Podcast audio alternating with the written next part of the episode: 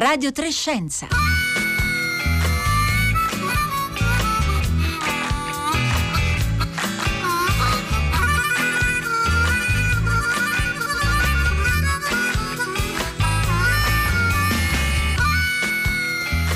Buongiorno a tutti, benvenuti a Radio Trescenza da Roberta Fulci. Nei giorni scorsi si è eh, parlato parecchio di un nuovo momento di crisi del sistema sanitario nazionale, non la crisi quella dovuta alla pandemia, almeno non direttamente dovuta alla pandemia. Eh, abbiamo letto titoli come quello di Repubblica, Sanità, la nuova paura e a preoccupare è un ritardo, il ritardo dovuto al fatto che durante l'emergenza il sistema sanitario nazionale ha fronteggiato tante e tali difficoltà da dover necessariamente ridurre tutta una serie di attività consuete, visite, esami, eh, screening, prevenzione, interventi che non erano legati a, all'emergenza coronavirus e che adesso però si sono accumulati fino a diventare eh, forse una nuova emergenza. Secondo alcuni i danni di questo stato di cose potrebbero eh, sul lungo periodo eh, addirittura fare più vittime della pandemia vera e propria. Allora noi oggi proveremo a capire quanto è grave questa situazione, quali sono le possibili soluzioni e anche a chiederci se abbiamo imparato qualcosa, che cosa abbiamo imparato e lo faremo guardando un settore medico in particolare, quello dell'oncologia. Lo abbiamo scelto perché è una fetta importante della, della nostra sanità, sia per l'impatto che un tumore ha su un paziente oncologico, sia per il numero di pazienti coinvolti. Ora, pochi giorni fa, il 31 maggio, si è tenuta l'edizione 2020 del più importante congresso mondiale di oncologia, il convegno dell'ASCO, che è l'American Association of Clinical Oncology di Chicago. Quest'anno il congresso si è svolto naturalmente online e tra coloro che sono in, intervenuti nelle sessioni plenarie c'è anche un italiano che sarà il nostro ospite di oggi, che tra pochissimo vi eh, presenterò, non prima però di avervi ricordato il numero al quale potete scrivere tutte le vostre domande interventi, commenti, racconti, esperienze via sms e via whatsapp 335 56 34 296.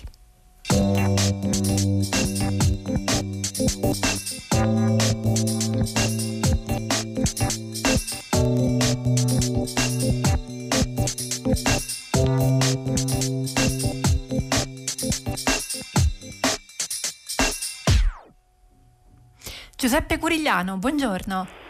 Buongiorno, buongiorno a tutti i radioascoltatori e grazie per l'invito. Grazie a lei per essere con noi, direttore della divisione Nuovi Farmaci per Terapie Innovative dell'Istituto Europeo di Oncologia, lo IEO, fresco, come dicevamo, di partecipazione al congresso dell'ASCO, l'American Association of Clinical Oncology. Oggi noi le chiederemo, anche alla luce del confronto che ha avuto recentemente con i colleghi provenienti da ogni parte del mondo, di aiutarci a fare il punto su questo, diciamo, intasamento che sta interessando il nostro sistema sanitario e forse anche eh, quello di tanti altri paesi all'indomani domani dell'emergenza coronavirus, in particolare per quanto riguarda i tumori. Allora, da più parti, da più istituti clinici di ricerca in giro per l'Italia e anche da lei sta arrivando un po' un, un allarme, un allarme che parla di una possibile nuova emergenza legata ai tumori. Perché? Allora, di certo eh, in tutta Italia abbiamo dovuto affrontare l'emergenza della pandemia, quindi generando e creando delle risorse per poterci prendere cura dei pazienti affetti da, da SARS-CoV-2. Quindi quasi tutte le risorse in sanità pubbliche sono state assorbite da questi pazienti molto complessi. Questo ha determinato necessariamente la necessità di dare delle priorità in campo oncologico, cioè di definire chi aveva la priorità rispetto ad altri e quindi necessariamente abbiamo dovuto dare la priorità ai pazienti che avevano già avuto una diagnosi di cancro, onde consentire a questi pazienti di ricevere una chirurgia appropriata e ricevere un trattamento appropriato. I pazienti invece che hanno avuto un dilazionamento nella loro attività diagnostica convenzionale sono tutti soggetti che dovevano fare gli screening cioè cosa si intende screening? Quei soggetti che routinariamente si sottoponevano attualmente a screening ad esempio per un tumore mammario eseguendo una mammografia annuale oppure alle visite ginecologiche per il tumore della cervice uterina o viceversa alle TAC torace di controllo per i grossi fumatori per l'identificazione precoce di tumori polmonari. Quindi dobbiamo immaginare che per tre mesi circa tutti questi soggetti sani, perché non parliamo di pazienti ma di soggetti sani, purtroppo non hanno potuto accedere a questi servizi di screening. Ora, se noi elaboriamo un modello matematico, questo ci porterà necessariamente in maniera matematica, così come riusciamo a predire i modelli di infezione del Covid, riusciamo anche a predire che avremo una ondata epidemica di soggetti che diagnosticheranno dei tumori tutti in un periodo concentrato di tempo, perché adesso abbiamo ripreso la normale attività, molti soggetti sono in ritardo e quindi dovremo concentrare di più questa attività di screening e cercare in un certo senso di creare più spazi per questi soggetti. Ora, eh, questo in cosa si traduce? Si potrebbe potenzialmente tradurre che alcuni soggetti arriveranno anche con malattie più avanzate rispetto a quelle a cui potevano essere diagnosticate se più precocemente venivano identificate. Ora questo non si può dire con certezza perché poi alla fine tre mesi non sono tanti, però di certo ci aspettiamo molti più nuovi pazienti da qui alle prossime settimane.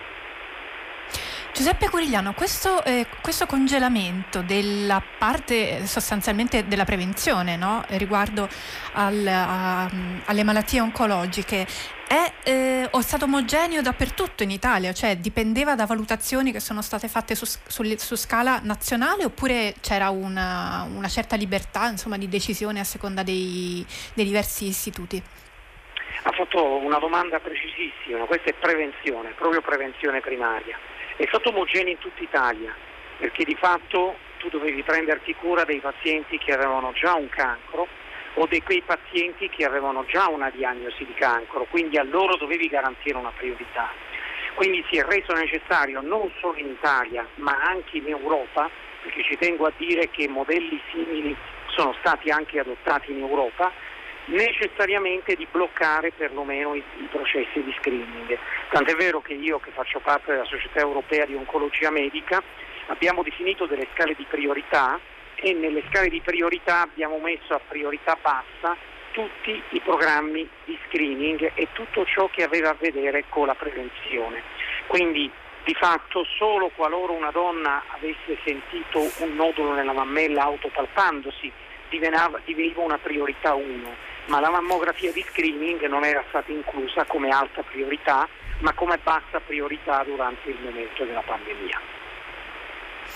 Ecco, eh, lei diceva che già statisticamente è possibile fare delle proiezioni e immaginare più o meno che tipo di danni questa, questa, necessità di sospendere un po' tante attività porterà. Ci sono già dei dati su questo? Sappiamo immaginare, quantificare eh, quanti pazienti eh, si, si, troveranno magari in una situazione più critica di quella in cui si sarebbero trovati se le attività di screening fossero state quelle normali? L'unico studio che è stato fatto è stato fatto dai colleghi inglesi, in particolare dall'Imperial College, hanno un gruppo di statistici epidemiologi molto importanti loro, non a caso sono quelli che hanno anche generato i dati sui morti evitati con lockdown.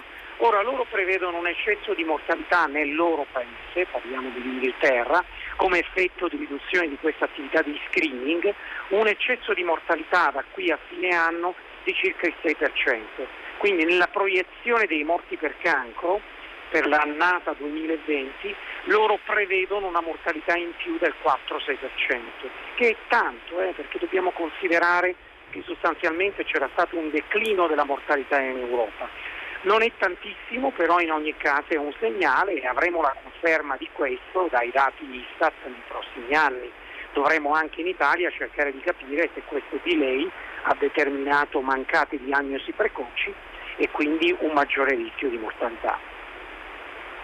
Ora che siamo ormai in fase, possiamo dire, 3, insomma, abbiamo superato tutta una serie di, di momenti in cui tante attività erano, erano, impossibili. Voi state già iniziando all'OIEO, per esempio, all'Istituto Europeo di Oncologia dove lei lavora, a eh, riscontrare qualcosa di diverso rispetto al solito. È chiaro, potrebbero non essere dati significativi, sono pochi giorni, eh, poi ci vorranno naturalmente delle valutazioni sulla base del lungo periodo, però eh, già riuscite a osservare qualcosa di diverso dal solito dopo tre mesi di sospensione di alcune delle attività di prevenzione? io chiaramente quello che posso dire è la mia esperienza personale perché non ho dati eh, diciamo, macroscopici per poter dare una risposta di questo tipo né una visione granulare. Quindi quello che posso dire è che io non ho visto nessun paziente fino a tre settimane fa, anche perché i pazienti avevano paura anche a venire in ospedale, si era diffuso questo concetto. E questo è un altro tema importante. Esatto, che tutti gli ospedali fossero infestati da malati Covid, in effetti non era poi così.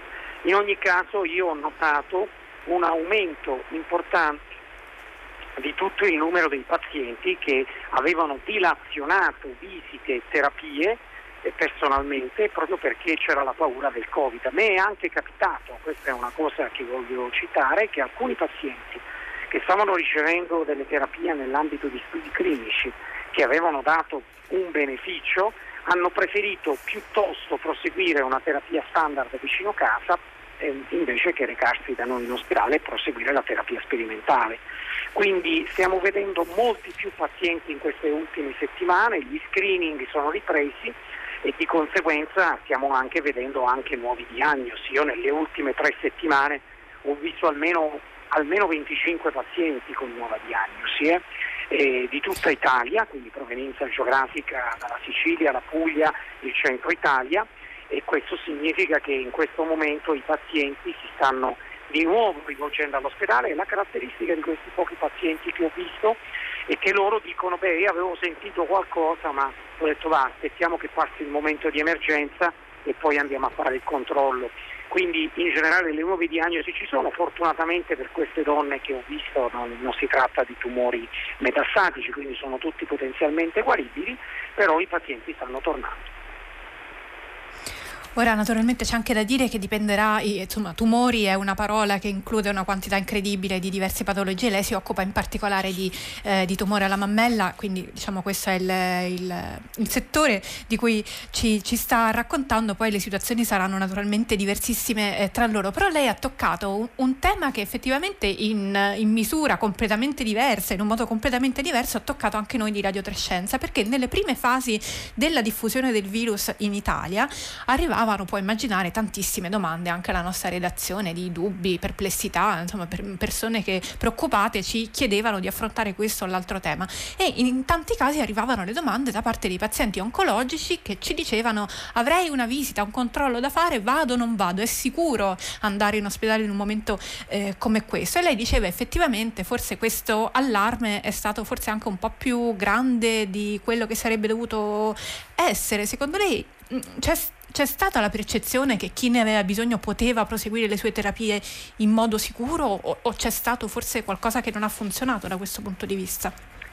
No, noi in, Regione Lombardia, io lavoro all'Università di Milano, sono professore di oncologia medica, abbiamo riorganizzato tutto il sistema sanitario lombardo per dare accesso ai pazienti. La visita di controllo non è una cosa importante, un paziente che deve fare un controllo lo può fare anche in maniera telematica, quindi abbiamo implementato i servizi di telemedicina. Noi non dobbiamo appunto confondere gli screening con le liste di controllo. Poi riguardo invece ai pazienti che ricevevano terapie attive, tutti quei soggetti che facevano terapia orale, ad esempio, hanno avuto un servizio di domiciliazione dei loro farmaci e questo è avvenuto omogeneamente su tutto il territorio nazionale in più i pazienti che erano in terapia attiva endovenosa, nessuno di loro è stato dilazionato il trattamento. Aggiungerò una cosa in più, che la Regione Lombardia ha organizzato un sistema di hub e SPOCs, dove per SPOCs intendono gli ospedali periferici, gli hub erano centri designati per la gestione di patologie non Covid.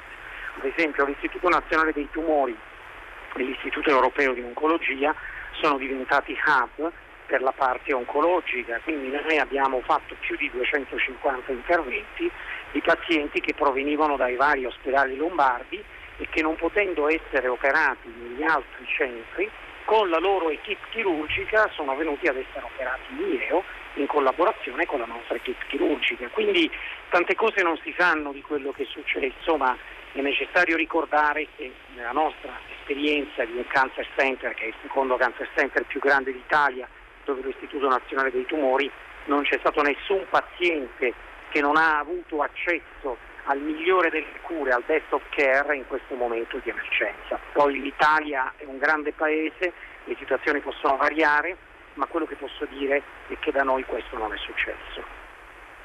Questo è confortante. Nel frattempo stanno arrivando i messaggi dei nostri ascoltatori al 335 56 34 eh, 296. Christian, per esempio, non solo i reparti oncologici, anche altri reparti, cardiologia, nefrologia, eccetera, sono eh, sospesi, dice Christian, e questo acutizza alcune patologie. Ora, naturalmente, insomma, poi le situazioni saranno tante diverse, ma non c'è dubbio che tutti i reparti avranno dovuto fare i conti in qualche modo con l'emergenza coronavirus e quindi dare priorità ad alcune, ad alcune attività rispetto ad altre. Ancora Gianni da Bologna, era ora che Radio Trescenza si interessasse a questo argomento? Io non credo, sono sicuro, quindi non è che lo credo, sono sicuro che i morti da ritardo saranno più dei morti da coronavirus. È una ipotesi forte, secondo lei è fondamento Giuseppe Curigliano? No, vabbè, non bisogna, non bisogna ovviamente esasperare questo messaggio, cioè quello che noi ci aspettiamo adesso è un maggiore accesso ai pazienti, quindi questo ingorgherà un po' tutte le, le procedure diagnostiche, perché se tutti i pazienti tornano insieme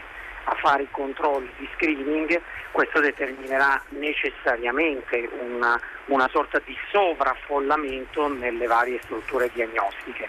Però ecco, siccome gli inglesi sono sempre molto pragmatici, le loro proiezioni di eccesso di mortalità sono le proiezioni dell'Inghilterra, è chiaro che noi ci auguriamo che questo effetto non sia quello predetto dagli inglesi perché noi sapendo queste proiezioni faremo di tutto per dare spazio a tutti i nostri pazienti. In fondo nel momento in cui tu sai che c'è un problema puoi mettere sempre appunto delle soluzioni al problema, cioè il cancro non è come il Covid, il cancro per fortuna lo conosciamo, sappiamo come si cura, sappiamo come si previene, di conseguenza basta semplicemente aumentare i periodi in cui c'è la disponibilità per le attività di screening, ho visto che già molti ospedali hanno anche dato disponibilità per aumentare gli screening di sabato, di domenica, quindi si lavorerà sette giorni su sette per recuperare questi tre mesi di lockdown sanitario per tutto ciò che non era Covid. Ecco. Mettiamoci per un attimo nei panni del, de, dei pazienti. Giuseppe Curigliano, lei che consiglio darebbe oggi a, a, ai pazienti oncologici su come gestire la propria condizione nel post emergenza. C'è qualcosa che lei vorrebbe che loro sapessero su, su, su, su come le strutture stanno gestendo questo momento? Beh, io quello che, che, voglio dire ai pazienti è che nessuno è rimasto indietro e nessuno rimarrà indietro, che è quello che poi scrissi il 6 marzo sul Corriere della Sera, ricordo che mandai questa lettera e questa intervista al direttore del Corriere, e lui la pubblicò, gli diede addirittura la prima pagina per far capire ai malati che nessuno sarebbe rimasto indietro. E di fatto nella mia esperienza personale i pazienti che non abbiamo potuto prendere in carico sono quelli che non hanno potuto venire, per esempio per il fatto che non c'erano più spostamenti da nord a sud, o quelli che per paura hanno preferito proseguire le cure vicino a casa. Quindi il mio messaggio forte è nessuno rimarrà indietro, noi ci prenderemo cura di tutti e lo stiamo già facendo e siamo pronti a, a lavorare di più per prenderci carico di loro. Eh, Giuseppe Corigliano, lei oltre alla lettera che citava poco fa ha scritto recentemente anche un altro articolo sul Corriere eh, della Sera in cui raccon- racconta con un taglio diciamo storico eh, il modo in cui la, la, società, la collettività risponde, reagisce alle epidemie e racconta a partire insomma da eh, tante epidemie del passato. E a un certo punto lei scrive ciò che mi colpisce come oncologo, cioè come un, un medico che ha a che fare con una malattia che si sviluppa nel nel tempo è che noi dobbiamo imparare ad agire con tempestività, usa questa parola tempestività, sulla base di informazioni incomplete e modelli imperfetti. A questo proposito lei si è espresso varie volte parlando di un ritardo dell'Italia eh, sulla gestione, sulla diffusione de, del coronavirus. Eh, non, non, rischiamo di, di fare o di aver fatto lo stesso errore anche rispetto alla gestione eh, delle, dei reparti che non erano interessati al coronavirus, per esempio nel, nel ripristino della normalità in oncologia, ci sono, eh, sono, sono, stati fatti errori o rischiamo di farne eh, eh, errori che si potevano evitare o secondo lei almeno da questo punto di vista abbiamo agito nel, nel modo migliore, del modo che lei eh, userebbe di nuovo nella malaugurata ipotesi che una situazione come quella che abbiamo visto si dovesse ripetere? E quello a cui mi, riferivo era sostanzialmente che non conoscendo il virus, non sapendo come si diffondeva, eh, noi non abbiamo avuto la capacità come, come come globo, non come paese, non mi riferivo di base al paese, ma come comunità globale, di lavorare su dei modelli imperfetti e quando hai dei modelli imperfetti ti devi affidare a quello che la storia ti dice. Da che mondo è mondo, le epidemie sono gestite con l'isolamento sociale, con l'igiene e con le mascherine sostanzialmente, si va a vedere anche con la SARS e la MERS. La cosa che mi sorprende, io nel mese di febbraio venni contattato da una rivista che si chiama Cancer Letter, che è una rivista americana molto popolare, letta da più di 100.000 esperti del settore. Mi chiedevano ma cosa sta capitando in Italia? Io dicevo quello che stava capitando e invitavo loro a, a mettere a punto delle strategie di politica sanitaria per garantire il posto ai malati di cancro e allo stesso tempo ai Covid. Ma ce ne fosse stato uno che non avesse creduto. A me non mi hanno creduto né i colleghi americani, né i colleghi francesi, né i colleghi spagnoli. Quindi quello che è mancato probabilmente è un coordinamento internazionale di gestione dell'epidemia, che sarebbe dovuto essere ovviamente eh, l'OMS, l'Organizzazione Mondiale della Sanità, ma sappiamo che è stata anch'essa coinvolta in una serie di critiche più dal punto di vista politico che non dal punto di vista di gestione. Però quello che voglio dire come messaggio forte è che se noi avessimo una sorta di centro internazionale di coordinamento nel caso di una nuova epidemia, la prima cosa da fare è ovviamente iniziare il lockdown molto più precocemente, questo globalmente. La seconda cosa da fare è garantire l'approvvigionamento adeguato per le, le protezioni individuali, quindi noi dobbiamo avere un piano pandemico nazionale che non deve essere di dieci anni fa, ma deve essere fatto ogni anno, come se l'epidemia dovesse arrivare ogni sei mesi. E poi la terza cosa, molto più importante, riorganizzare le strutture sanitarie in maniera tale da dedicare ospedali solo per i malati di una qualsiasi altra pandemia e poi avere degli ospedali completamente dedicati ai malati neurologici, cardiovascolari, oncologici, nefrologici, delle malattie degenerative. Quindi si tratta semplicemente di riorganizzare le risorse sanitarie che sono potentissime nel nostro Paese in modo tale di garantire il meglio delle cure a tutti. Ultima cosa, la medicina territoriale. Un modo per prevenire una pandemia non è rafforzare le terapie intensive, quello è l'effetto della pandemia, ma il modo migliore è intercettare l'epidemia sul territorio. Quindi noi dobbiamo dare più risorse e più forza ai medici di base.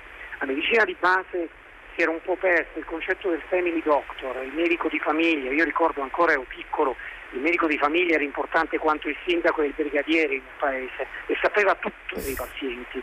Quindi se i medici di famiglia sono adeguatamente formati, adeguatamente supportati, sono loro che possono intercettare sul territorio delle nuove epidemie e una volta che sono intercettate sarà molto più facile gestirle. Stefano da Roma, medico chirurgo, ci scrive la sua testimonianza al 335 5634 296. Posso testimoniare la mia esperienza come medico anatomopatologo presso il Sant'Eugenio di Roma. Il percorso diagnostico terapeutico assistenziale per il carcinoma della mammella e per i pazienti oncologici e ematologici non si è mai arrestato né ha mai rallentato. Sono stati garantiti con piena efficienza durante tutto il periodo di emergenza Covid-19. Si sono interrotti invece i percorsi per il carcinoma colon colon retto e della cervice uterina. È stato un peccato, ci scrive Stefano, a mio avviso potevano proseguire eh, senza eh, problemi. Giuseppe Curigliano, allora ci sono ancora diversi temi che tempo permettendo vorrei affrontare con lei. Eh, il, il, primo è che in verità purtroppo il discorso non, non finisce qui, c'è un intero altro capitolo da affrontare, ovvero i pazienti oncologici che sono risultati anche positivi al nuovo coronavirus. Tante persone si sono trovate ad affrontare le due cose insieme e proprio su questo lei è intervenuto al convegno dell'ASCO, dell'American Association of Clinical Oncology. Ehm, che cosa sappiamo per il momento sugli effetti dell'infezione in un paziente già alle prese con una malattia oncologica? No, I dati raccolti sono ovviamente dei dati real life, quindi con tutti i limiti che ci sono dalla la raccolta di dati real life. Bene, quello che sappiamo è che ci sono alcuni malati di cancro che in caso di infezione da Covid hanno un maggiore rischio di mortalità. E questi malati sono i soggetti anziani, eh, sono i soggetti con multiple comorbidità e i soggetti che hanno ricevuto una chemioterapia. Quindi età avanzata, comorbidità e chemioterapia sono tre fattori di rischio. Sembra quasi ovvio di fatto perché anche vedendo la popolazione generale, anziani e comorbidità sono un fattore di rischio. Nel cancro si aggiunge un terzo fattore. Quello che mi ha sorpreso sono i differenti tassi di mortalità riportati. Nell'esperienza americana la mortalità dei malati con cancro è intorno al 13%. Nell'esperienza di uno studio europeo che includeva però solo pazienti con patologie polmonari era intorno al 35%, quindi molto più alto. In effetti questi dati devono essere armonizzati e contestualizzati al periodo pandemico, perché mi aspetto che se tu hai uno scenario di tipo 4 di pandemia, vale a dire con un numero enorme di pazienti infetti, superiore a 15.000 al giorno, questo significa che ovviamente le risorse sanitarie sono molto più limitate, questo significa che non puoi prenderti cura di tutti e quindi nel meccanismo di triage eh, cerchi di rianimare solo quei pazienti che hanno più chance di sopravvivere. Questo è il motivo con cui ho interpretato una maggiore mortalità in alcune casistiche europee che includevano pazienti italiani, pazienti spagnoli, pazienti inglesi, dove ovviamente la pandemia era nella fase più avanzata, mentre invece gli americani hanno avuto alcuni stati dove ci sono stati scenari simili alla Lombardia, lo stato di New York, ma altri stati dove lo scenario non è mai, non è mai stato paragonabile a quello newyorkese o a quello lombardo. Ecco. Giuseppe Curigliano, un'ultima domanda prima di, eh, di, salutarla. C'è anche il tema di quello che succede ora per cercare di recuperare il tempo perso e abbiamo strutture che dovranno riassorbire questa grande quantità di, eh, di lavoro arretrato che però vengono già da uno sforzo enorme. No? Noi sappiamo quanto il personale medico-sanitario sia stato sottoposto a orari e condizioni di lavoro durissime. Ora bisognerà lavorare ancora più di prima della pandemia. come, come si fa? Ma I medici non, non, si spaventano mai davanti al lavoro, cioè gli orari più medico sono dalle 7 di mattina alle 10 di sera, quindi io penso che semplicemente bisognerà riorganizzare i servizi più che il personale. Il personale è pronto a fare la sua parte, non si è mai tirato indietro. Bisogna fare in modo che i servizi, vale a dire la diagnostica, eh, tutto ciò che sta dietro chiaramente la scoperta di una malattia, sia disponibile ad ampliare gli spazi, quindi a fare più prestazioni e a distribuirle lungo tutto l'arco della settimana. Quindi l'unica risposta è di non fare ospedali chiusi sul weekend per la diagnostica, ma di incrementare la diagnostica anche durante le ore della giornata e durante il weekend e questo ci consentirà di recuperare il tempo perso. Cioè, il messaggio che voglio dare è che abbiamo superato un momento di crisi nel Paese, questo è indubbio, ci sono state delle criticità, ci sono state delle difficoltà, probabilmente anche qualche errore che vedremo poi quale sarà e quale non sarà, ma quello che voglio dire è che il nostro Servizio Sanitario Nazionale ha retto in maniera straordinaria in questa pandemia. Abbiamo limitato molto i danni, non abbiamo potuto evitare tutte le morti che ci sono state, ma anche in paesi come gli Stati Uniti d'America che sono il faro della sanità globale, hanno, loro hanno uno dei meccanismi sanitari più avanzati al mondo, seppure privato e non pubblico. Cioè io penso che quello che sia stato fatto sia stato straordinario, le risorse ci sono, le riconvertiremo adesso per prenderci cura di malati che non sono più quelli del Covid. Grazie Giuseppe Curigliano, lo ricordo direttore della divisione Nuovi Farmaci per Terapie Innovative dello IEO, l'Istituto Europeo di Oncologia. Grazie per essere stato con noi e averci aiutato a fare un quadro della situazione. Ho ancora un minuto e vorrei approfittare per segnalarvi una nuova risorsa che trovate sul sito di Radio 3 e non solo sul sito di Radio 3. Molti di voi lo sapranno già, qualcuno forse no. E sto parlando di Maturadio. Maturadio è una raccolta di 250 podcast in totale che stiamo realizzando a Radio 3 in collaborazione con il Ministero dell'Istruzione e Treccani. Eh, tutte queste lezioni sono pensate per aiutare i ragazzi che stanno preparando la maturità eh, in questo anno così eh, particolare, ma anche per chiunque altro abbia, abbia voglia di, di ascoltarle. Se, se, cercate Maturadio sul sito di Radio 3 troverete tutte le materie, latino, italiano, storia, greco, matematica e chi più ne ha più ne metta. Ogni giorno se ne aggiungono di nuove e naturalmente ci sono anche quelle eh, dedicate alla scienza, chimica, chimica, biologia, scienze della terra, astronomia, voi potete, potete scaricarle, segnalarle ai vostri contatti alle prese con la maturità oppure anche semplicemente godervele voi e farci sapere quali sono le vostre eh, preferite. Allora siamo arrivati alla fine di questa puntata di Radio Trescenza, il segnale orario e quindi mi taccio.